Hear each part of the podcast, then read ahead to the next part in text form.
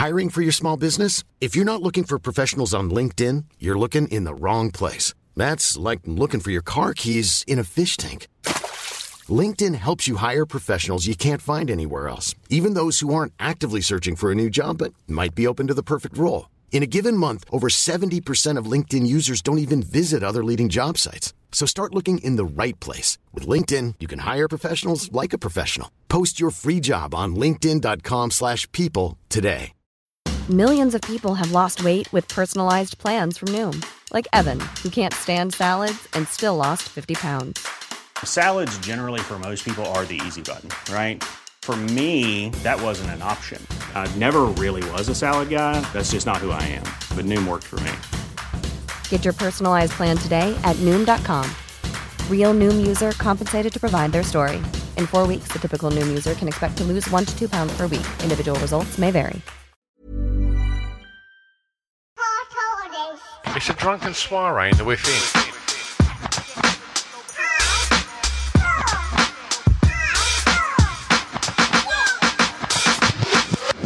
Chris and Stu present Hardcore Listing, the podcast. Chris, let's tell everyone about our brand new sponsor. Yes, new sponsor alert. Egg Fried, brand new clothing brand from our very own home county of Essex. If you're into street art, comic books, kind of alternative lifestyle, going to gigs, watching cool films, crazy art, throwing a kind of little bit of Asian culture and a kind of slightly warped sense of humour, and then you kind of get where they're going with Egg Fried, right? What do they make? They make punchy graphic tees, hoodies, sweatshirts, wicked art prints, as well as a denim range that's handmade in house, which I think is really cool because it supports that slow fashion movement. It's domestically made stuff and it lasts a long time, and that's really where we're going now. We shouldn't be buying a load of throwaway stuff. Absolutely. And they're supporting your wallets as well. And let me tell you how they're doing that. If you go over to eggfried.com, go and buy some of their amazing garments, throw them in your uh, basket before you check out. They have given you lovely listeners an exclusive 10% discount code, and that discount code is egg salad, E W G S A L A D. Put that in, save yourself 10%. And and if you're not even up for spending money on yourselves, who else can they spend their money on, Chris? They have a kids range called Small Fried. Very cute, very cool, and that's also available at eggfried.com. Official sponsors of Hardcore Listing. Hello and welcome to our Hardcore Listing podcast. Uh, I am one of your presenting duo. I'm Stu Whiffin. Sitting opposite me is. Uh, Christopher William Glasson. Greetings, travellers. All right. I'm I'm splendid. I'm splendid. Yeah, uh, a week a weekend of DIY. What else could I ask for, mate? You've um you, you've you've been talking about uh we, we just recorded a Patreon episode and you've you've actually told me you've got a weekend of DIY. Are you feeling Yeah. like a, a proper bloke today? Bought a, a Bosch. Um, we're not sponsored by Bosch. I bought a Bosch multi tool this weekend. Absolutely didn't. It turns out I don't need it. And Molly was like, "How much was that?" I was like, "Don't worry, don't worry about it. I'm too embarrassed on how much I spent on a tool that I won't use." Did you did you become a bit more of a geezer when you was in the shop? Absolutely, yeah, absolutely. Mu- well, how I, I bought it. I bought it. I Excuse bought mate. it. How much is this bit of gear? All right, yeah, sweet. Cheers, bruv. I just sling it straight in the back of the van. That's a KA you're driving. Oh yeah, I call it my van. Um, before we introduce today's guest, um, we should also give you, uh, uh, if you're a new listener, we should just give you a brief um, heads up on what Hardcore Listing is. It's a weekly podcast that Chris and I have been doing for a few years now, where we have guests. Sometimes we don't have guests, and we count down a top five. Uh, we pick a subject and then count down a top five within that, whether that be crisps, sandwiches, films, songs and today's one's very, very, very unique, and you're in for a treat. Um, Chris, we've got sponsors, right? We do have sponsors, lovebeer.co.uk. The wonderful Charles from Love Beer has been with us from the get go. I think you can probably still get a discount from Love Beer. Uh, H- uh, LBHCLP is the discount code, and Charles will give you all the lovely beers that you could ever possibly dream of. And obviously, Bang Boom Creative and Luke, who's been helping us with all our photo shoots recently.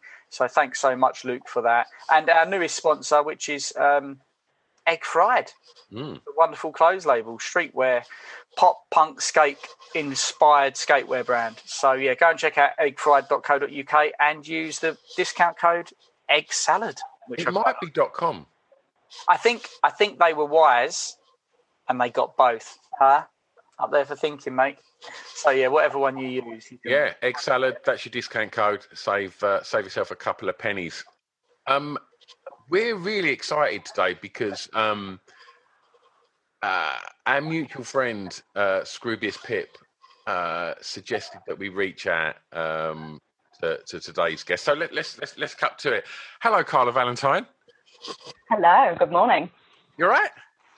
Yeah, I'm really good, thank you. I'm so excited to be on. I'm always in my element when I'm talking about death. Pip will tell you. Well, you asked us first, just as soon as we looked on. Are we, is it too early for us to be talking about this sort of stuff? And me and Stu were like, no, this is like, I woke up thinking about this this morning.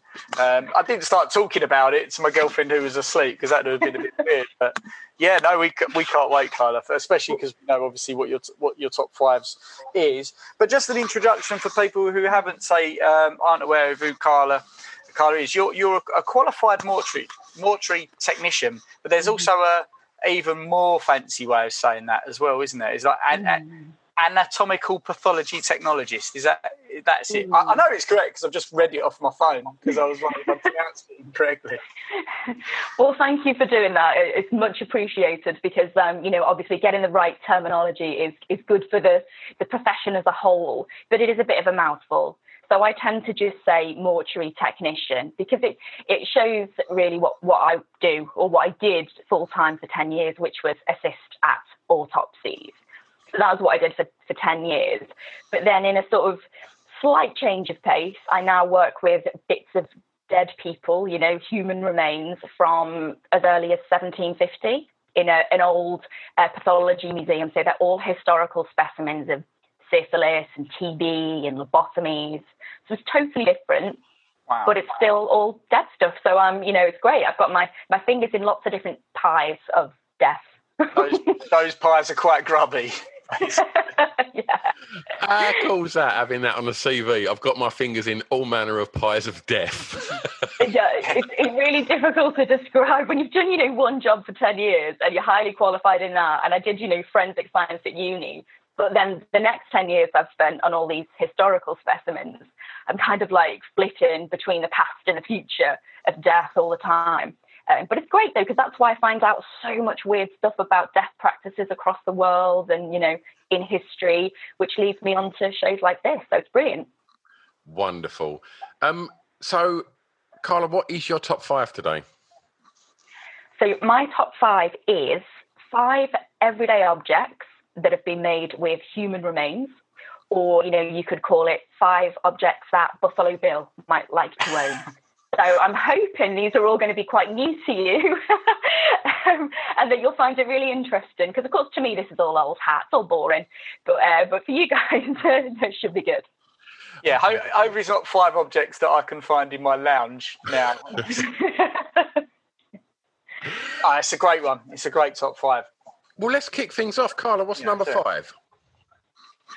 So I am going to go with um, a very well-known phrase. You know, this this idea that you can walk a mile in another man's shoes, and uh, but you could walk a mile in another man's skin shoes, because there there's a pair of shoes made from skin, and they're in uh, Carbon County Museum in Rawlins, which is in America and they were made from an outlaw basically. So a man who was quite quite successful for a while uh, part of a, a gang um, in the late 1800s and um, he unfortunately bragged about some of his crimes when he was quite drunk in a, in a local tavern which was a bad idea and was dragged you know before the authorities.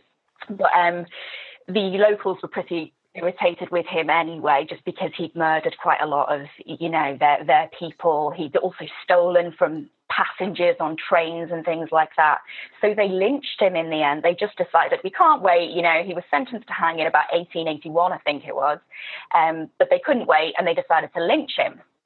So at the time, what a lot of medical practitioners used to do is dissect the body and then they would start to look at you know parts of the body like the brain to see if there's a way that we could tell you know who's going to be a criminal Right. you know, based on what their anatomy was like. So that was all pretty standard practice at the time. So you got Dr. Maghee, you got Dr. Osborne, kill him, you know, uh, sorry, they don't kill him, he's hanged. Uh, they dissect him and they start to look at his brain. But then Dr. Osborne goes off on a little bit of a tangent.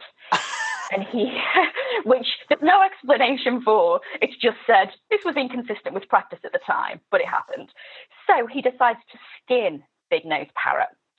And he removes skin from the man's chest and he removes skin from his thighs, sends them to a local tanner. And he says, I'd like you to make me from this skin a pair of shoes and a medical bag, which is quite ironic. And I really want you to keep the nipples on, which was a fairly strange stipulation. so at the same time, um, the skull cap of this this outlaw uh, big nosed Parrott was given to a 15 year old girl, which is not the kind of present we tend to give 15 year old girls No. nowadays. No. I, I don't know if I would have appreciated it. Maybe I would have given my career. Who knows? Uh, but she was an assistant to one of these doctors, you see. So she gets given this skull cap, and she proceeds to use that for the next sort of 50 years as a pen holder, uh, a doorstop, and an ashtray, among other things. Um, and Osborne gets his his items back from the tanners. He gets his shoes and he gets his Nice. medical bag, but he's dismayed to find that the nipples haven't been left on there. So you know, uh, maybe the tanner just thought this is I draw too far. nipples. That's just obscene. I don't know whether he was planning to having one nipple on each toe or whether he wanted the nipples on the medical bag as a sort of, you know, to cover the catches, the clasps. You could- you could- thinking. You could have pierced the nipples and then put a rug through them, and then that could have been to hold the bag. Yeah, And I, and I say that just off the top of my head. I've not done it. you clearly thought about it. so, and it's a shame that there isn't really more information about this doctor and, and the reason he was so desperate to have these nipples, you know, on these items.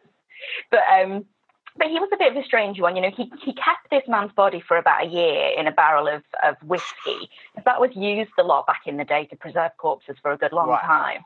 Um, I say, you know, good long. It's not as good as a fridge, but it, it gave him about a year, I think, to do a lot of different experiments on on this man's body. Yeah. Um, and then eventually, just just sort of tossed it in, in into his backyard.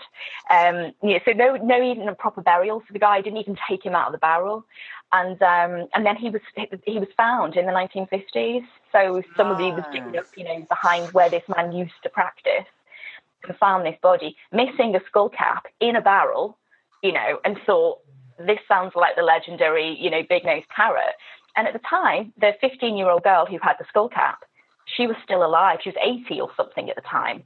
But they contacted her and they did a whole, you know, jigsaw puzzle. No way. I was going to the that. top of it. Wow. so, I mean, obviously, then as time passed, they have done DNA analysis too, and it's definitely his body. And those shoes, as I say, are still in, in a museum with, with bits of his skull. You can see those. Um, and, you know, they just sort of live on as a kind of Oh. I've lost Carla. Have you lost Carla there, Stu? Oh. Oh, no. Oh. Wonder if she'll come back, hopefully. oh, oh, there we go. We lost you for a second. Yeah, my connection just went then annoyingly at the at the, at the end. so so yeah, so that was that was apparently how you know what we used to do to prisoners, and uh, we did it, you know, in a lot of different countries, really, not just America. I should stipulate. I've got so many questions. Right, firstly, was the whiskey still in the barrel? That's my question one. I'm more serious. How, how did they do the shoes? Are the sho- were the shoes like? I, I, when you said that, I'm almost pic- picturing socks, but I'm guessing they weren't. Like, they actually had um, a leather sole, did they? A, a, a normal or wooden sole, and then the, the human skin was the, the, the upper part of the shoe. Yeah, definitely. Yeah. So what they did was, I mean, the guy Osborne obviously went about this process correctly and had the skin tanned just like any leather. Right. So it makes it a bit stronger. And yeah, they were they were created into sort of proper. They're like lace up brogues. And you can, you know, obviously see them if you look online. But there is a discrepancy between the colour. The, the top um, is a slightly different colour to the bottom. Um, so what some people are saying is that part of them are leather and part of them is skin, because perhaps the skin might not have been strong enough to Yeah. be, you know, the bottom of the shoe. Yeah. Um, but this doctor, this Osborne, he he went on to become, you know, the sort of mayor of the town eventually, and he wore those shoes for his inauguration.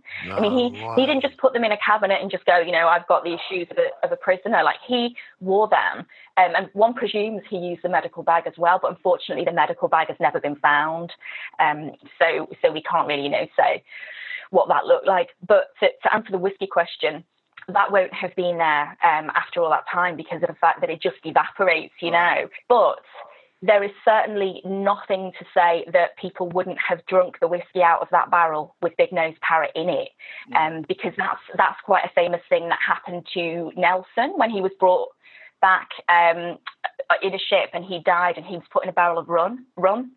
And so the, the prisoner, the, the prisoners, the, the sailors on the ship would actually drink some of the rum that he was decomposing in, and it's where we get the phrase "tapping the admiral." So it's quite a sort of well, it's quite a well-known thing that people would, yeah, we would preserve corpses and things in alcohol, but people would have a bit of a drink of it, whether you know it's for, for good luck reasons or for curiosity reasons or just because they wanted a drink, um, and that was all that was available. They, do, they couldn't go to like Asda and get like the cheapest rum. They had to. Mm. Oh wow! I wonder Yeah. what, if there are any reports on how that affected the alcohol, like how it affected the flavour of it. Because I can't imagine if Mm. if we if Stu was to die, you know, in the next few hours, and I stuck him in a Mm. in a in a in a one of these caskets, I can't imagine wanting to taste that whiskey.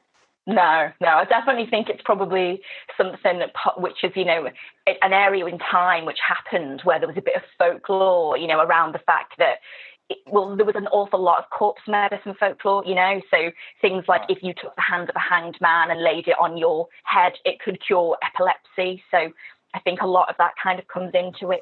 But that said, you've just reminded me that there is a cocktail that you might have heard of in um, it's in Canada and it's it's happening now and it's called the sour toe cocktail and it has a it has a toe in it and if you if you drink this cocktail yeah it's it's it's, it's all backstories to do with it a man who lost his toe to gangrene or something and decided well I know what I'll do. I'll put it in a cocktail. Um, and that and they they created this as a bit of a you know um, like a tourist thing you know to get them to come to this bar because you get a certificate afterwards to say that you drank it. And there's a rhyme that goes with it and it is you can drink it fast you can drink it slow but your lips have got to touch the toe. So that's the rule but over the years quite a few of the toes have been swallowed you know by people trying to do it and get it over with so they have now a collection of donated toes that they um it's in the Yukon in Canada. You can look it Wow. up. Yeah. I was going to say, where do you get where'd you get uh, what supplier is supplying toes to bars? But um, obviously, I'm well, you know, I uh, toes abound. I'm like, what's his name from the Big Lebowski? You know, if you want a toe, I can get you a toe. it's not a problem. but you know, I'd get fired. But yeah, so you know, you think actually these practices are from a long time ago, but they're still sort of going on in the world today. You know. Just with an, an, another completely hypothetical question. I know that when we in, initially spoke, you know, we did mention uh, ways to to, to to to get rid of a body. Um, j- I mean, hypothetically, Chris comes over this evening, um, takes takes a like a, a, massive, massive, uh, dramatic uh, uh, tumble down my stairs, and uh, and smashes his skull right in, like really badly. Uh, and he's he's very, very, very dead, and like bruising all over his body.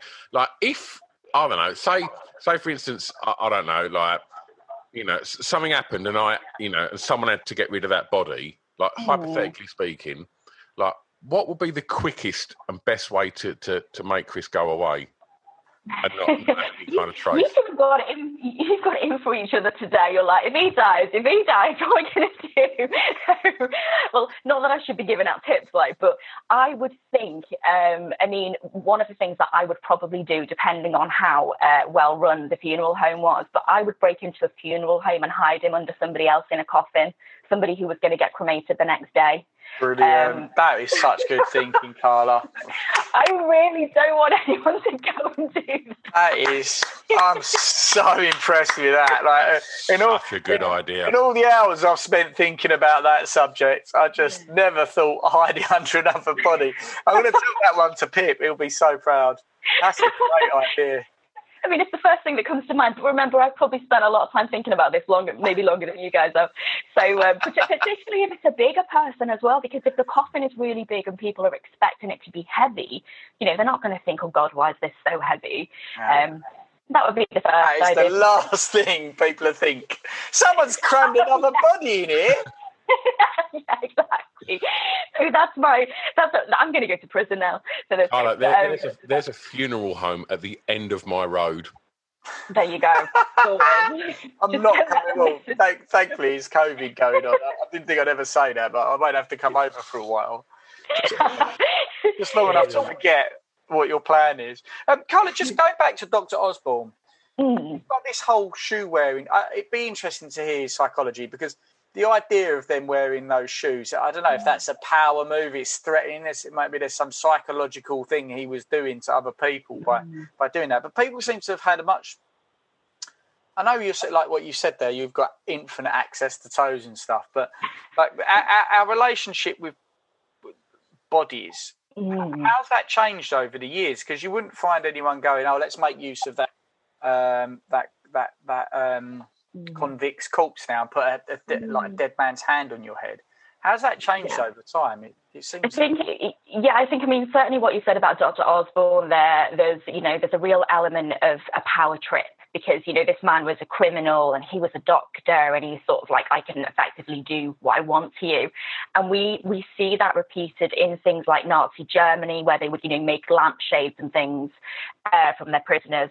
Ed Gein, um, you know, he did that with his female victims, and he's not the only one. I mean, I think Dahmer used to use the skulls, didn't he, to eat out of. Mm-hmm. So I think there's certainly an element of that sadism and, and the power trip, but there's also just a different we had a different approach. We were quite weren't quite so ethically bothered back in the day as we know you know as, as we progressed things like animal testing is frowned upon and and you know of course capital punishment and things like that. So our re- relationship has changed but when it comes to the direction of prisoners in particular this guy seems to take it as a quite a, something that he wanted to do. Like he was very into the whole idea lots of prisoners were dissected for show as part of their punishment because it was a religious issue.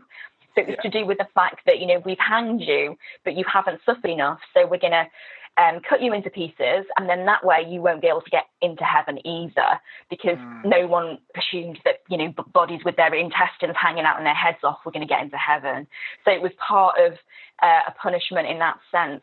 And so a lot of doctors had to do it, but they didn't particularly like it. And they didn't really particularly like the fact that what they were trying to do was learn about anatomy, but they were being used in a way as part of the judicial system. Yeah. So that, you know, that, that changed. The more corpses were available to kind of study for anatomy, and that's something we'll go on to talk about. Um, I think the more our relationship with the dead became a bit more reverent uh, rather than just, yeah, let's make a, a shoe out of them.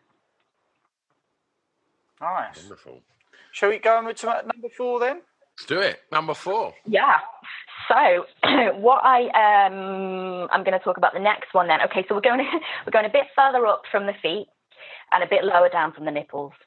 So uh, mm-hmm. do you do you guys ever call My favorite your... area? do you ever refer to a scrotum as a coin purse? No, but I will be there. oh. I don't know why. It just reminds me of one, right? Little little one like with with a little leather lace at the top. I don't know. So we're going to talk about the necro pants. So you've got to bear with me here because it's it's a whole pair of pants, but the scrotum is very important. So, this is something which is, according to 17th century Icelandic uh, witchcraft and sorcery, and there's a museum of witchcraft and sorcery in Iceland. And they've got this display there, and it's called the necropants, or the nabrok is the Icelandic word for it.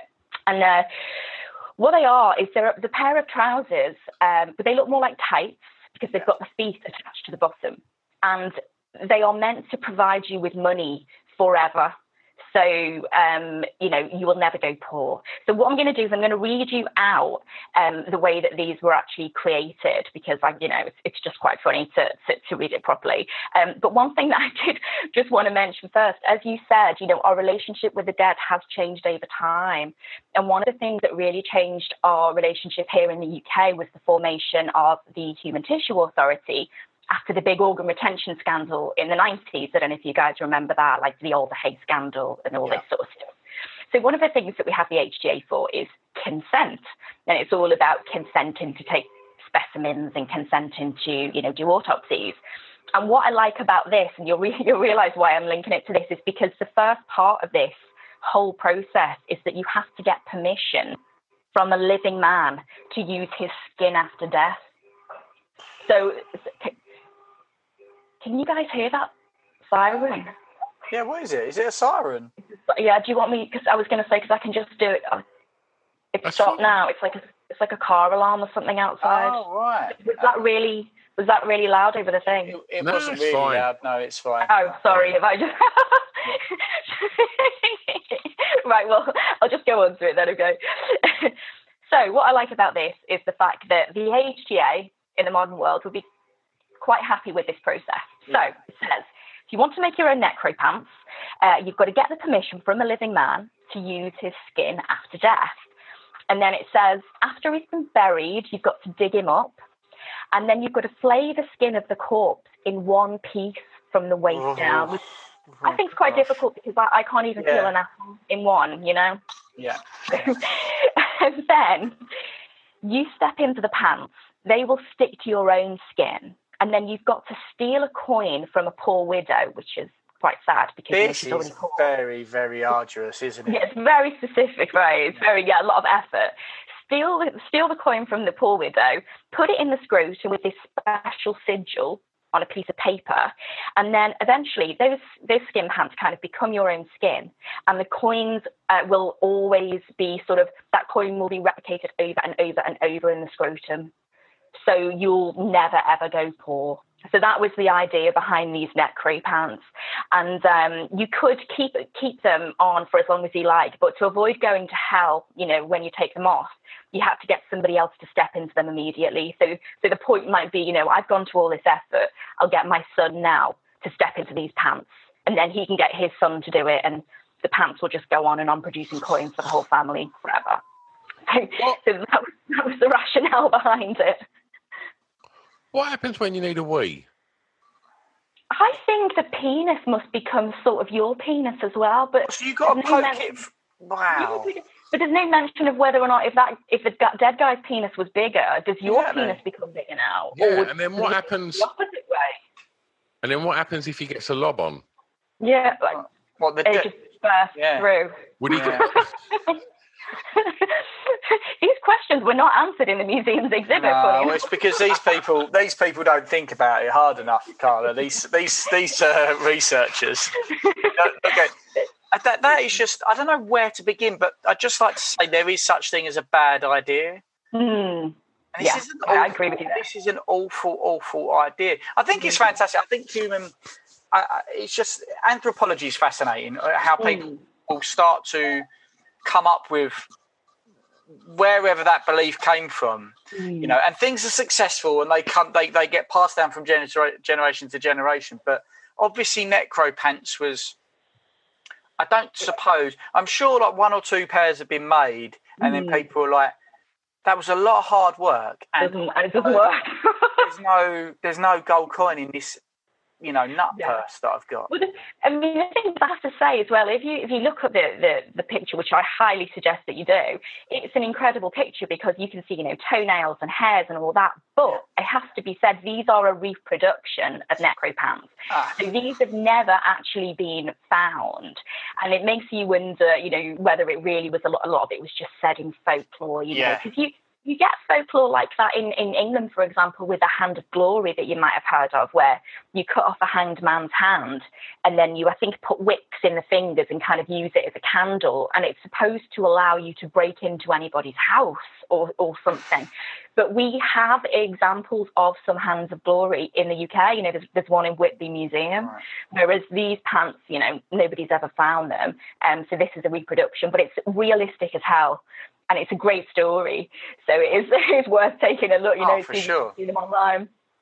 I don't know if I ever want us to find those pants. part, part of me, part of me does. Part of me just thinks I, I kind of like the idea that that was a wind up. Like some yeah. people were just like, I'm just going to talk and say something absolutely preposterous, and everyone was like, Yeah, yeah, no, I've heard of that too. Um, yeah, like, isn't that how Scientology started?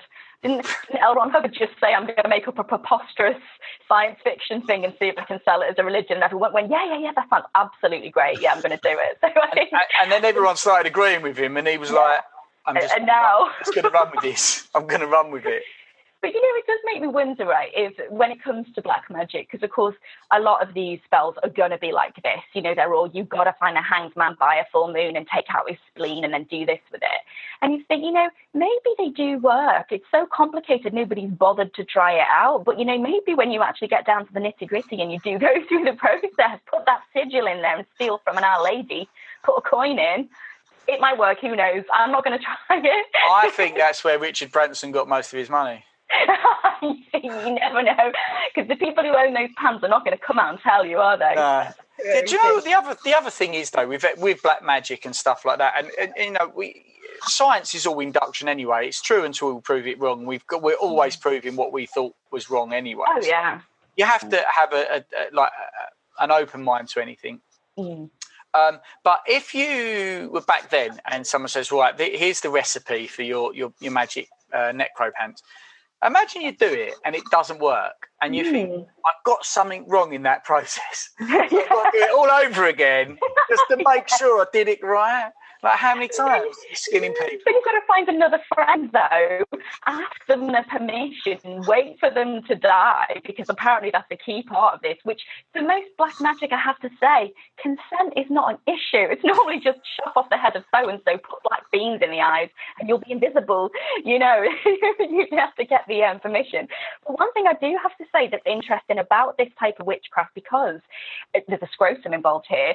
Um, but this is 17th century Icelandic witchcraft witchcraft right now. In the rest of the world, the people being persecuted in the witch trials for this were mainly women. In Iceland, it was mainly men, which is really unusual. Right. So there must have been a lot of these scrotum recipe spells going going around. I don't know, but it's unusual, isn't it? Because we always think of you know the Salem witch trials, women, that kind of thing. But yeah, apparently it, it was the men in Iceland. So definitely a good museum to go to, I think, and have yeah. a good look around. I think so, and I'll be very surprised if there isn't a ton of like black metal bands. Scandinavian black metal's a, a big thing. I, if if there's not at least three frontmen wearing their own version of necro pants, know what they're doing out there. and They've got to sort of their ideas up.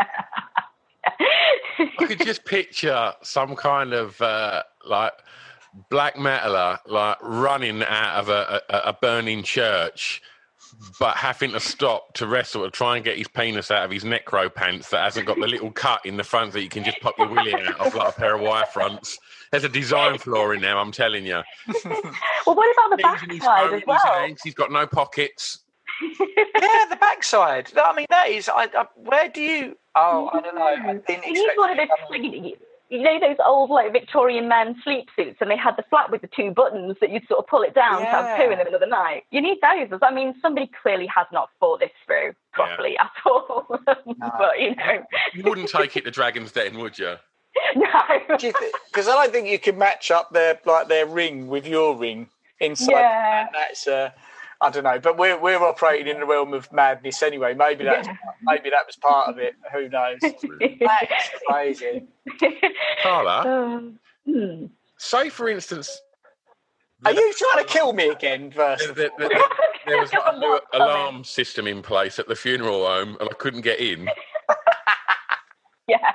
And uh, and yeah, uh, uh, I, I hadn't realised that Chris had fallen asleep in the long grass in my garden, and I accidentally put a lawnmower over him, and he was in uh, several pieces. What I mean, for instance, like hypothetically speaking, if I had to kind of just you know try and get rid of that, ha- ha- what, what would you suggest? Well, I was going to suggest use his hand to make a hand of glory. Then you wouldn't need a key to get in the funeral home because that would open all the doors for you. Perfect, perfect. But, but if Brilliant. You'd unfortunately gone over his hands and he had no hands and he was in bits, uh, probably do uh, uh, what's his name from uh, the Hannibal series and feed them to pigs because pigs Yeah. pigs, the type that eat human meat, are pretty, you know, voracious. You can feed um, things like that to obviously to maggots and things called domestic beetles, which will eat flesh, but it will take a hell of a lot longer. But what you definitely don't want to do is cover anything in quicklime, because people always think quicklime is Oh, the way yeah. to go, but it doesn't. It doesn't. It actually preserves the body slightly. It just gets rid of the smell. So, um, but I Thanks. think the, the best thing to do is probably post it in packages all over the world so that nobody can ever match up bits to the bits. You know, that's the that's the main issue, isn't it? That's a really good point. That's a really good point. Oh, do you know what? I've got a shitload of jiffy bags as well. That's a, cre- it's a creative Sorry, Chris. solution. It's a creative solution, and it's also very dastardly.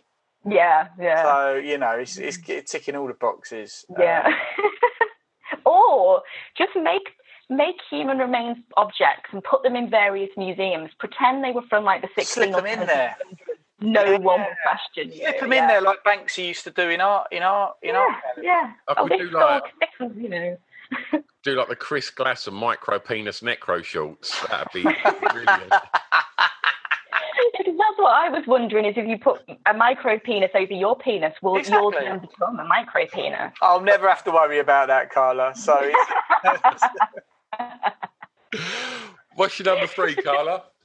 right, okay. So a bit closer to home actually now.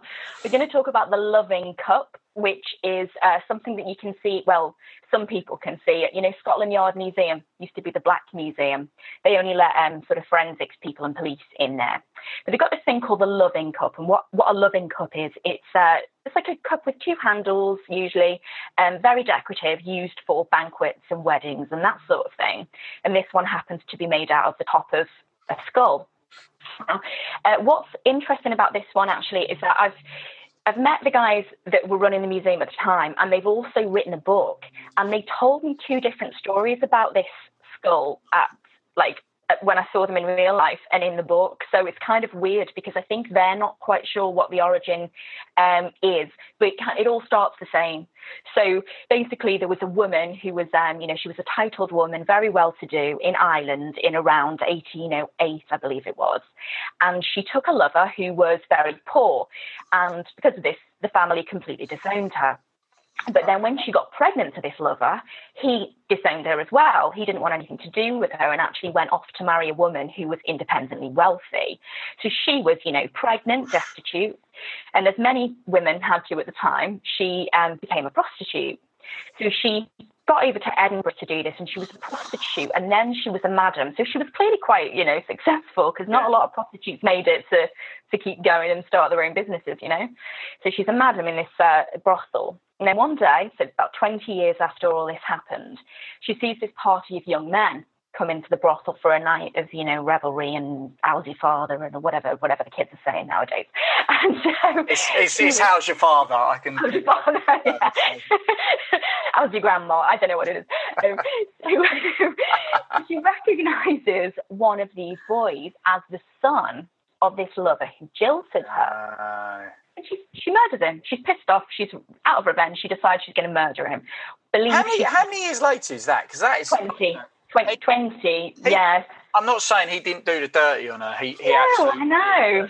You But know. that is that is that's showing how to hold a grudge. That's a professional grudge holder, madame. very, I mean, very bless definitely. him. I'm He's got, he's gone for a few drinks and gone to empty his coin bag, and like it's gone wrong, isn't it?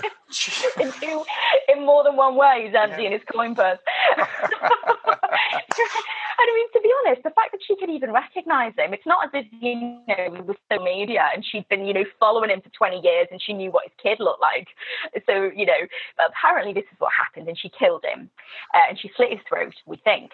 But this is where the story diverges. So the first uh, version of the story is that she is, of course, arrested um, and she's hanged, and as is, you know, as we were learning today, fairly normal, the body was dissected, and the top of her head was used to create a loving cup, yeah. a skull um, cup. And it's quite beautiful as well. You can see this again online. Um, it's got a lot of silver work on it, beautiful silver handles. You can see all the sort of the furrows on the inside of the skull where the veins would go. Um, and there's some red staining in there.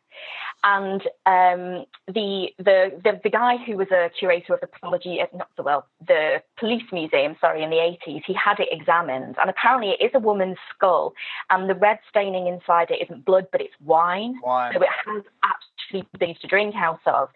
But the other side of the story is that she actually removed the boy's skull cap when she murdered him, and then she asked a client who was a silversmith to make it into a loving cup. So, I mean, I, I don't know why the other story is around as well. And that was the story I got told when I met the guys, because if it's a female skull, and I think an anthropologist has looked at it and they've determined it's a female skull, then it's more likely to be hers. But again, I mean, there's no real explanation as to why young woman, you know, murdered somebody, why her head became a cup. Yeah. Really, it's just sort of somebody must have made that decision and, and thought this is a good good idea. And I mean, as a as a you know as a branding exercise, like you know, if there, she was hoping it was going to catch on and was going to flog a few, like where she pulled the word loving from? Yeah, I don't get the loving part of this. Is very like. It's a spin doctor has been on yeah. this. It should be yeah, called really like the really fucking bitter cup or something like that. Cup, yeah, that's, yeah. Well, it was because, though, you see, the loving cups themselves were in existence. So they were just in existence as like silver cups or gold cups or, you know, uh, ivory. Right and she just made one out of a, a skull because I wondered that at first, and I always tend to post this around Valentine's Day on my social media because I'm always like the loving story of the loving cup, and then I'm like this woman butchered this guy and her head chopped off, and and it's great, and people go, I didn't think that was where you were going with that. Um, but what I think is interesting is, I mean, we we as human beings, you know, we have um, a history of drinking out of skulls from going back to the Ice Age. I mean, there was there was a skull cup found in a cave in Somerset in uh, you know about 20 years ago or so, but it was 14,700 years old. Wow! And it had signs on it on it of you know it being made into a cup. Also, the bones of the skeletons in the same place had gnaw marks on them, you know, from cannibalism and that sort of thing. And so it's you know believed that we did drink out of skulls, but usually for special occasions. I mean, it wasn't like just a cup of tea in the morning. It would be like a ritual, which is kind of what the loving cup is for. It's for a banquet. It goes around the table.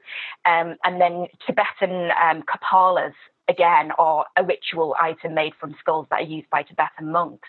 But again, uh, we think to ourselves, oh, human beings, how far we've come. We don't do that crap anymore. Not so, because in 2015, in Borough Market, there was a Halloween pop up done by Bompas and Parr, and they had a cocktail that you could drink out of a human skull. No, really? So that wasn't even that long ago. And they, no. you know, they kind of said, oh, it's okay because we procured it from an antique dealer rather than, you know, digging someone up and yeah, taking their yeah. off. But I don't know whether it makes it okay. I think sometimes you have to remember these people are human remains. They lived, you know, they died, they had families, they're not vessels for drinking out of. No, so exactly. It's, it's, you know, where, where, do you draw the line on authenticity? Well, yeah. Let's, let's, ask ourselves that. So, if, uh, for instance, we're, we're, we're, I'm sitting in the in the in the within at the moment, mm. uh, and and for instance, say uh, we was recording this. If you're looking for plump lips that last, you need to know about Juvederm lip fillers. With Juvederm Volbella XC and Juvederm Ultra XC, your lip look, whether it's subtle or bold, can last up to one full year with optimal treatment and no additional maintenance. Find a licensed specialist and see if it's right for you at Juvederm.com today. That's J U V E D E R M.com. Add fullness to lips in adults over 21 with Juvederm Volbella XC or Juvederm Ultra XC. Do not use if you have severe allergies or a history of severe allergic reactions, or if you're allergic to lidocaine or the proteins used in Juvederm. Tell your doctor if you have a history of scarring or taking medicines that decrease the body's immune response or that can prolong bleeding. Common side effects include injection site redness, swelling, pain, tenderness, firmness, lumps, bumps, bruising, discoloration, or itching. As with all fillers, there's a rare risk of unintentional injection into a blood vessel, which can cause vision abnormalities, blindness, stroke, temporary scabs, or scarring. For full important safety information, visit juvederm.com. You should celebrate yourself every day, but some days you should celebrate with jewelry. Whether you want to commemorate an unforgettable moment or just bring some added sparkle to your collection, Blue Nile can offer you expert guidance and a wide assortment of jewelry of the highest quality at the best price. Go to BlueNile.com today and experience the ease and convenience of shopping Blue Nile, the original online jeweler since 1999. That's BlueNile.com. BlueNile.com. Millions of people have lost weight with personalized plans from Noom, like Evan, who can't stand salads and still lost 50 pounds. Salads, generally, for most people, are the easy button, right? For me, that wasn't an option. I never really was a salad guy. That's just not who I am. But Noom worked for me. Get your personalized plan today at Noom.com. Real Noom user compensated to provide their story. In four weeks, the typical Noom user can expect to lose one to two pounds per week. Individual results may vary. You know, post COVID, we're all in here, and it's like, who fancies uh, a Jaeger bomb? And I pull out the human skull. Uh, who's drinking out of a human skull? Hmm. Everyone's going to want to try. I, I, I generally don't think I'd bother. Like I don't know. What, you- you're not bothered, or you wouldn't. Oh, I know. I don't think. I don't hmm. think I would. It's- But you know it's- what? I'm like. I cave Chris, into peer Chris, pressure It's really to be scared, quickly. Chris. It's all right to be scared, mate. Taking out skulls and Ouija boards, even though it was made by you know Hasbro, they're just hmm. my two things that I probably would, would, would possibly draw draw the line at. Would fine. you then? Would you do it? Would you do it? Me? Oh, both of you, both. Basically, I, I don't I don't think I would. I mean, there's enough fake human skull goblets going around, so you can sort of pretend that you're the queen hmm. of hell on a hmm. throne of, you know, ribs and drink out of a. I don't know. I mean, for me, I'm around dead bodies all the time, so it's not so much of a novelty. Yeah, exactly. I can't imagine that hipsters, I mean, you know, to use the term quite loosely, but like in Borough Market, you know, you've got some kind of a Yeah. gimmick here. Yeah, Everything yeah. else is inside. I can, I can see that people would be interested Yeah, to do it. exactly. But, Yeah. um, but yeah, I mean, I, I don't think I would. Plus, it would be bad. It'd be, be bad press for me. You know, I wouldn't be on brand because I, I'm, I've got to have a lot of respect for the deceased. You know, I don't want them coming back to haunt me. on I think- mass. Like if you look at today, like it's funny you say about the plastic skull cups. It's just we actually have every more of everything now. Like, mm. and it's so like it's it must be so difficult for us all to sort of like think that people would have had that more uh, relationship with say body parts and stuff. But we had less of everything. Mm. 200, 300, 1,000, 2,000, 3,000 years mm. ago. So actually, a human body, it has a v- value, a, a tangible value in itself that we don't we're lucky enough to not have to desperately think about now. So I mm. think we would have No, had I think that's absolutely right. completely different um, sort of relationship with that, and it mm. it doesn't always have to be a you know the, the, the how we how our morals have changed mm. to think that that's not appropriate because we, we actually don't need to. But yeah, Yeah, back in the yeah. day, a skull cup actually is probably quite handy if you're a caveman or, or whatever. You know, you, you can't go Yeah. you can't nip down to IKEA. No, exactly. you might be able to in a few years. Who knows?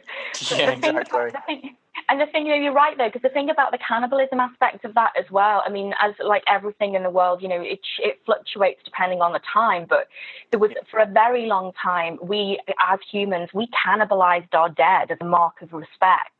And actually, if you, you know, there are some tribes that still practice elements of that, and not so much now, but up until the 70s and 80s, until they started to get things like Kuru, which is kind of like a, uh, you know, Creutzfeldt-Jakob disease, like a mad Yeah. cow disease, um, from imbibing the brains. But the whole point was that it was more respectful to take those parts of your ancestors into yourself and have them live on than to put them in the dirt, if you see what I mean. So when you look at it from from that point of view, if they were to come here and then see people being embalmed and pumped full of chemicals and then paraded in a coffin with makeup on, they'd be, they'd be like, "What? That's like a, something you That's know crazy. Dennis Nilsen would do." Yeah. You know? So, so you're right. I mean, it, it's not the, the idea of cannibalism in that sense is is is so sacred, and also it's kind of what um what you also said about using everything. You know, people who live on farms, for example, don't throw wastage for, of like the sheep they kill or the pigs they kill because everything is important. So, you know, the skin is kept as crackling and the, the fat might be used because yeah, that's that's that's the best way to do it, isn't it? Really, to use it all and respect it all. Hmm. That yeah, I mean, it's so weird because it, it's like it, it, it's almost nauseating for me when I think about cannibalism. But again, it's just because of the um, the culture that I've been brought up in, and yet you know you don't find. And I don't know what other items you've got on here, but if people are finding the idea of necro pants uncomfortable, Mm. you know. It's because it's a human, but you've, you, you're okay with it when it's like uh, a pair of leather pants for a rock star and it's from a cow. You know, it's not a leather jacket from a cow doesn't freak you out. Yeah, true, yeah. And and I know that there was a, a, for a while ago. I can't remember the name of her, but it was a designer who made a bag out of human skin. But she didn't she didn't take it from a dead body. What she'd actually done was she'd cloned um, skin cells, so she- she'd Ah. created skin cells in a lab. Which again is you know it's a good it's an interesting artistic statement. But as you say, it's not something that we really need to do. Um, but interesting nonetheless, because somebody then went on to do exactly the same thing and recreate Van Gogh's ear. So you know, Oh, wow. it's quite it's sort of like Frankenstein for the modern era. You know, you don't have to dig up body parts and sew them all together. We can make them all separately and put them together. And Yeah, 3D and there you printing. go. Yeah. Yeah, really print them exactly. Yeah, so you know, this is the thing about the world, isn't it? And it it it goes forward, but it also kind of repeats things that have happened in the past in a different way. So who knows? Like you said, IKEA in two or three years, maybe we'll be getting all our skull cups from there. What's your number two, Carla? Right. So this one is, and I think people are probably going to have a bit more of an easier time with this one. This is the um, pocketbook that was made out of the skin of William Burke. So I think a lot of people are familiar with Burke and Hare, right? Yeah. Um, do you know anything about those guys? So they're well known. They're well known as body snatchers. Uh, which is what brings me back to this whole idea of there not being enough bodies for anatomy at one point. Um, but they weren't body snatchers; they were murderers.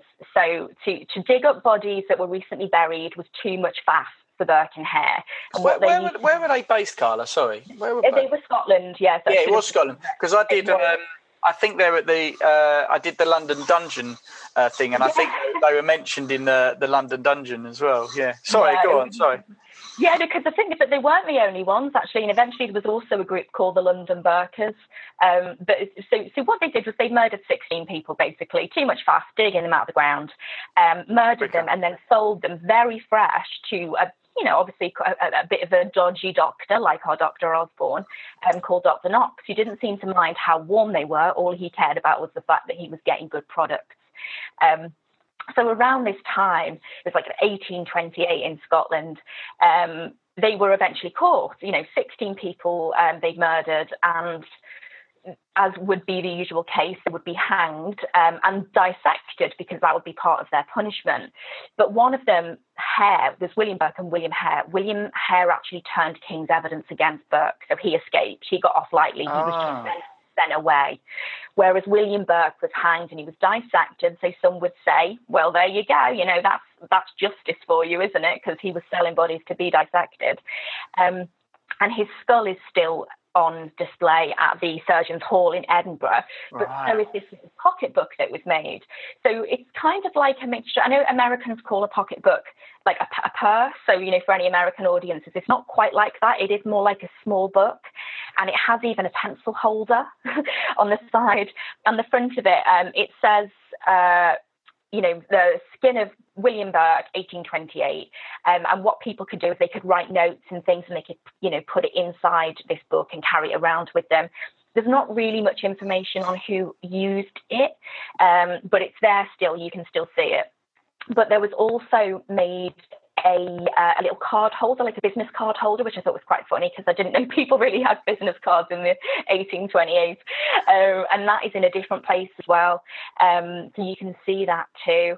But the idea of putting these, you know, skin around books, a bit like you know, the Book of the Dead in The Evil Dead or um, the Sanderson sisters book in Hocus Pocus, mm-hmm. like yeah. books bound in human skin yeah. called, you know, anthropodermic bibliopegy, it's called, was quite common practice with the skin of criminals, which is probably where John Osborne got this idea. But you know, instead of a book, he thought I'll have shoes and a matching handbag. Yeah. Um, so, so there are quite a lot of books out there that are bound in human skin, and many of them are from prisoners. I, I, definitely think the Necronomicon is like the that that's fine. If you're a demon and you buy a book in human skin, that's fine. Only demons. Leave it. Leave it there. I say. Just... The body snatchers, mm. like if they went in, I mean, you, you say they killed sixteen people. Mm. Is there like a, is there like a sort of criteria like on the shopping list? Like, is is it like, look, can you get us like a couple of them and one of them? and like and yeah and if you're struggling just I'll throw in a couple of teenagers like you know like, or, was it you know I, I, I, don't know like it, was there like right we want you know 10 women mm. five men eh, you know well it was it was i mean it wasn't necessarily sort of done to order but there was a pricing scale for what you could provide. So, you know, for those who aren't totally familiar with the idea of the snatchers, you know, the, the, the, point was that, I mean, it affected poor people more than it affected the rich because it was a very common fear. This was something people knew would happen. Um, and if you were rich, you could do things like put a big metal cage over your grave called a mort safe, or you could be buried in the family sepulchre, you know. I always wondered what that was, the cage. Yeah, that's what they are, because you can see a lot of them in Scotland still, yeah. which is um, in, in uh, yeah, there's a lot, a lot of places you can see them. So it affected the poor. So of course they were terrified. They're the ones who were buried in the crappier coffins, closer to the surface. Um, and what these body snatchers would do and different to grave robbing, by the way, because a lot of people say grave robbers, but grave robbing is when you steal grave goods and, and, things like that. And there was actually a law against that at the time, but there wasn't a law against body snatching because it was unprecedented. So what these guys used to do is they would, you know, wait until the night time. They would hear who was freshly buried. A lot of the time, they would even pay police surgeons and grave diggers and you know cemetery workers to tell them who were the freshest ones, give them a bit of money, shut them up and then they would pull them out of the grave. But if they had any clothes or jewelry on them, they would put that back because that was illegal and they knew it. This was why they got away with it for so long because the body at, the, at that time wasn't considered to be sort of property of anyone. So they were able to get away with it. And obviously, the fresher the body was, you know, the more money they would get from, from the doctors. So and, the jewelry, uh, the jewelry was the property. The jewelry was the yeah. property of the dead person, but the dead person's body wasn't the property of the dead. Of the de- yeah, exactly. You know, and that's obviously again, it's different now, and it is different. You know, next of kin property and coronial property on unidentified bodies and things like that. But it was so unprecedented at the time, and because these medical schools were desperate for for corpses to, to practice anatomy on and to learn about the body, this was how they would, you know, get them, and they would get more money for fresh ones. They would get more money for women, uh, which definitely just has a bit of a lascivious element to it. There wasn't mm. really any particular reason, unless they were pregnant, because of course then you can see you get two for one, right? Which is pretty grim thinking. Oh. Um, and then children, I don't think they got quite so much money for those because I think they were smaller. But these body snatchers earned a lot of money. They'd earn about a year's worth of money of a normal wage in, say, a month and they got summers off because there's no refrigeration in these universities. So they didn't do dissections over the summer. So for the savvy wow. body snatchers who kept their money, they didn't have to work in the summer, or other ones would just do some other type of labour. Um, but yes, it was in the dead, you know, dead of winter, cold nights. And they, they had a process where they would get these bodies out as quick as possible. But this is why, as I say, Burke and Hare just thought, nah, that is far too much trouble. And they started to murder people by sitting on their chest and smothering them, so like a manual asphyxiation, and that became called burking. So if you look in the dictionary, the phrase to burk someone is to do that. And then that's why later on there was a group of people in London and they did the same thing and they were called the London Burkers. But caused an outcry, absolutely massive outcry. And so the Anatomy Act came into force in 1832. And then what that meant was that medical students would receive not just uh, criminal corpses, as we've talked about, but they would receive ones from the workhouse, um, corpses who weren't identified or, you know, by anybody.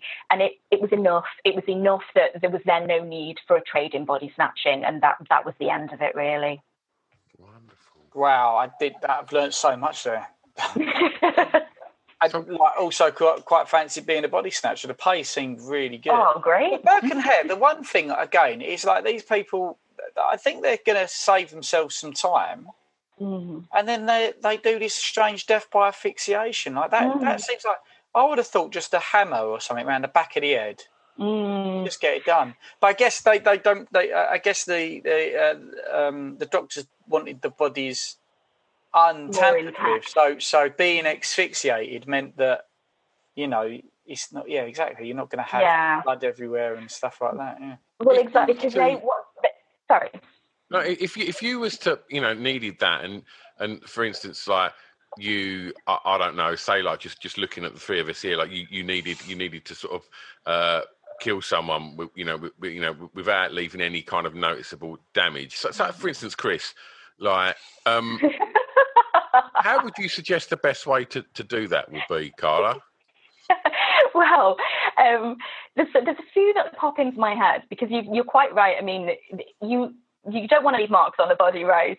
Especially when you're trying to convince a doctor to buy your wares as well. You don't want him too suspicious. There's a certain level of suspicion, but but I think probably one of the most, and this is just something I know from somebody who very nearly got away with this, was just injecting someone with insulin. Oh, Um. Because if you're not diabetic and you get injected with insulin, it can cause the coma. Right. Um, and I believe he'd injected the person between the fingers as well, which is just a place that is not really going to get looked at autopsy. Um, and I think this person could have got away with it, except they started to boast about it. Basically, worked, worked in a hospital, had stolen the insulin from there, and then started to boast about how he thought it would be the perfect murder. And so then people started to look into it. Um, but with things like asphyxiation with the burking, the most you would probably get there is what we call petechial hemorrhages in the eyes. So you would get very tiny, tiny sort of red dots in the eyes, which happens when you get strangled or asphyxiated. Um, but there's there's not that many ways that you can kill someone without leaving a mark. yes. Could So unlucky, Stu. So unlucky. yeah, like, can- poison would be a class. So poison can would be a classic, you see, but we, we you can only test get for it. all from the like time. hospitals then Yeah. Mm, yeah, we, we, We've got a fridge full of it. Um, but uh, yeah, that's for proper use. But don't give. He, he doesn't like me too much, Stu. Give him a. I'll send you his number. Can you do the? Like I always found in Breaking Bad when he made that Ritalin pill or something like that. It was his little pill he gave someone. It was like made someone die and seemed Oh, like yeah. natural causes. So um, that's what I'm going to do to you. You Uh, Stuart, not you, Carla. You've been wonderful. You've got to get your own back on Stu, I think, after Yeah, this but the thing is, yeah, we, you know, it, people test for poisons routinely because if um, somebody, you know, dies in a way and it looks like there's no, you know, it's not like the olden days before things like the Marsh test for arsenic and, and, and even thallium that, you know, Graham Young used in the 70s and very nearly got away with, except that he couldn't help boasting about it. Um, but we do a tox screen as standard. And so these things will come up in the bloods and, and, and, that's that's the issue really. So there's not really that many ways that you can you can do it and, and you know it not be seen, unfortunately. So I can't help you out. Unlucky, Stu. You're going to have to stick with lawnmower. oh unbelievable What, what's your number one, Carla? You know, Okay, this has been an incredible top five, by the way. right. Well, I have left the best to last, I think. So this is the pièce de résistance of human remains uh, objects, objects, and these are the Efisio Marini tables, uh, which you can see in the Museum of History of Medicine in Paris. So Efisio Marini was this, they call him an Italian naturalist doctor, and he perfected this process called petrification, uh, which is, I always think of it a little bit like what Gunther von Hagens does with the with the body world plastinates, Right. um, although they're, they're not skinned, Yeah. But he basically found a way to get human remains to sort of remain looking like flesh, but they were rock hard. They call him the petrifier, probably in more ways than one, really. Yeah. Um, and so what he did is in uh, 1866, he created a gift for Napoleon III, um, and this was a table. So it looks like uh, a beautiful glass top table. You know, it's got these golden legs and everything, and the top it looks like it's got a mosaic on it. But then you sort your eyes kind of drawn to the severed foot in the middle. So there's like a severed foot with a silver cap on it, so you can't see inside the bone or anything. Yeah. But the cap has got something engraved on it, probably to Napoleon, my pal from Marini, you know. Um, and do you remember the the earring necklace that Dolph Lundgren wore in Universal Soldier? Do you ever remember that? Could never, could never forget it, Carla. Right, never forget so- it. So, so after you notice the foot, the next thing that you notice is all these eyes dotted around. And what it is, it's just all human remains that are embedded in this kind of mosaic of a table. And I'm going to read you out what the sign on it says. So it says it's formed of petrified brains, blood, bile, liver, lungs, and glands upon which rests a foot, four ears, and sections of vertebrae, which are also petrified. so it doesn't say that Napoleon That is accepted crazy. the gift. I just want to say. but that's who it was made for. Wow. That is some. That is some gift. And mm. uh, if he didn't accept it, it's very ungrateful. That is mad. like, like, there's other things. Like often, me and Shu come to we argue over the fact that I like science fiction and fantasy, and Stu likes to mm. be practical. But I have to say, Stu, for the first time in a long time, if your if your argument is why bother, I would say that this is a lot of hard work. Mm. Why don't you just cut a tree down and get a nice finish on that oak, and, you know, and do some good engraving on that. I don't see where, in, like petrifying a, few, a foot and eyes. That is crazy. I, I'm gonna have to. Can, so, uh, can you see pictures of this, Carla? Because I'm gonna have to. yeah, yeah, you, yeah, you can see pictures. Yeah, do you want to see one now? Because I've got, I, I can get it on my. Yeah, hang Abso- on. absolutely, because this is I'll just a great. So I did, I did you guys a slideshow Oh, look. actually. Oh, that's so cute. That's can you see the necro pants there? No Mine right. way. Yeah. so that's the necro pants, and that's the sign that you put in there. And it's just going to Yeah. it'll slide over quickly to the table. So I'll mm. just that's the loving cup, That's the loving cup. lovely silver, Yeah, and then that's the Burke skin yeah, book, Birkin. Yeah, and then it will come very quickly to oh that's so you can see the pencil there. handy pencil holder ahead of the time. I should have patented that. Yeah, there it is. There it is. You see, What Wow. the hell?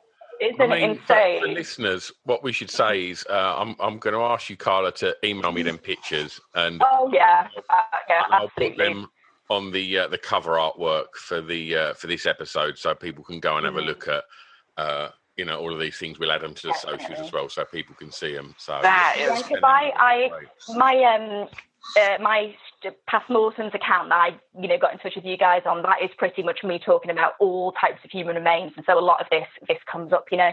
But I think in the case of this this this man you know there's an element of there's the Dr Frankenstein aspect isn't there that some some people have and they, they want to be the, like like Gunther von Hagens has it with the plastination process and they want to be the one that comes up with this amazing preservation process.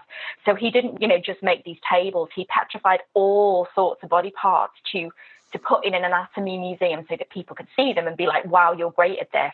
So hmm. apparently, there's a, a pair of women's breasts that if you tap on them, they're like marble. You know, they're rock hard, and nobody really knows what his process was. So that's the kind of person that, that Gunther von Hagens would have studied.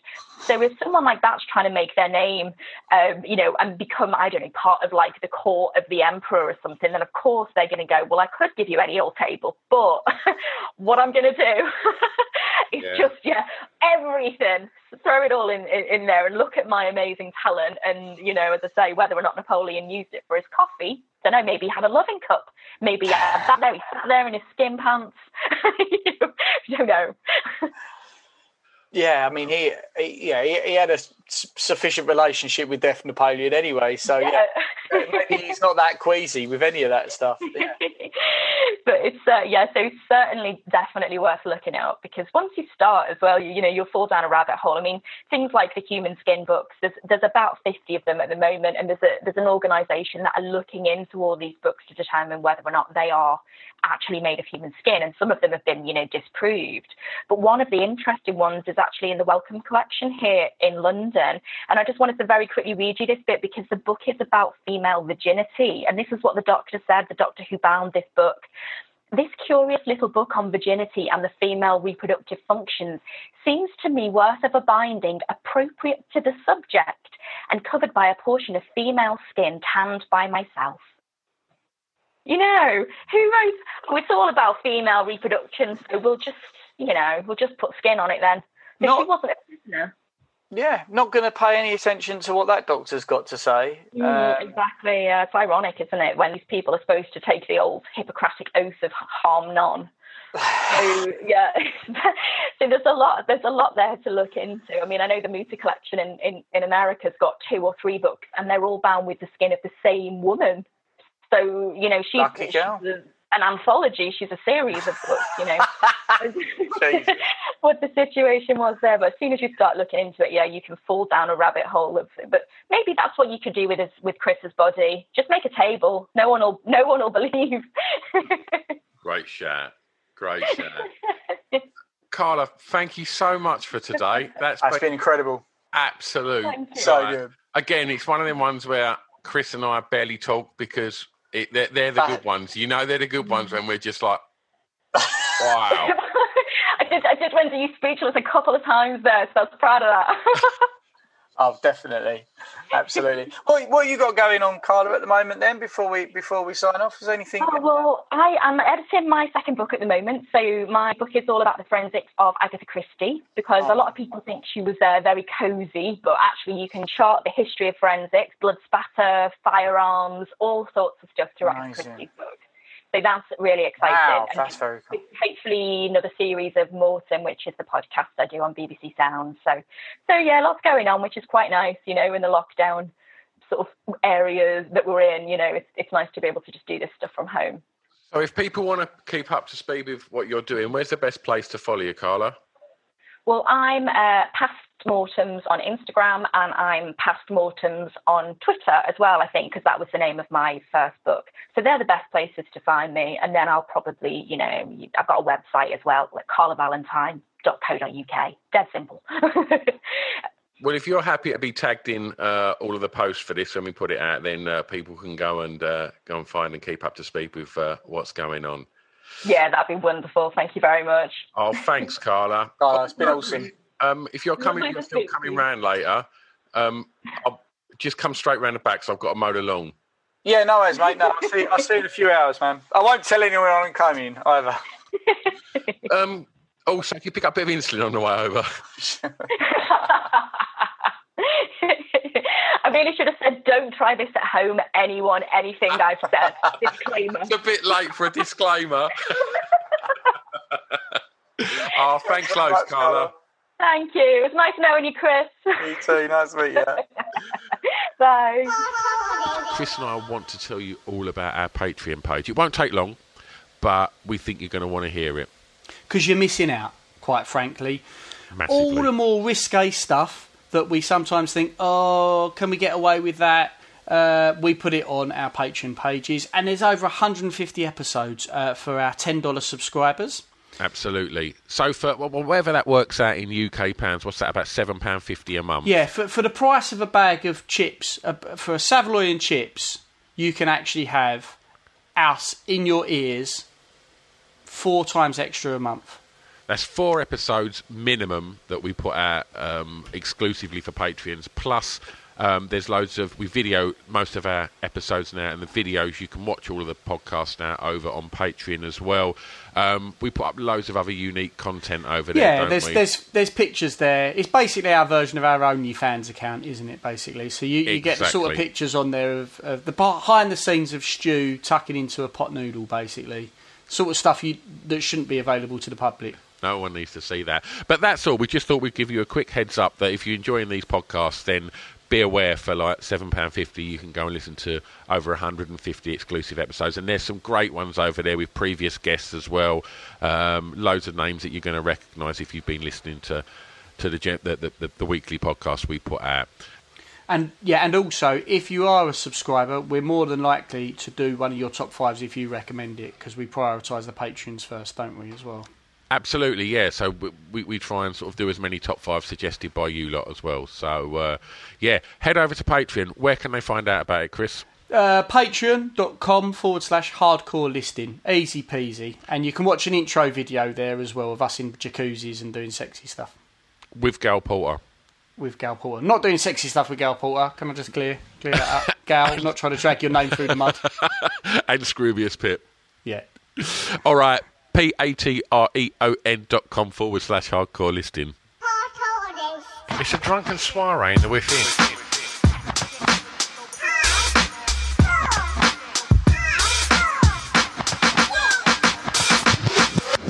Chris and Stu present Hardcore Listing, the podcast.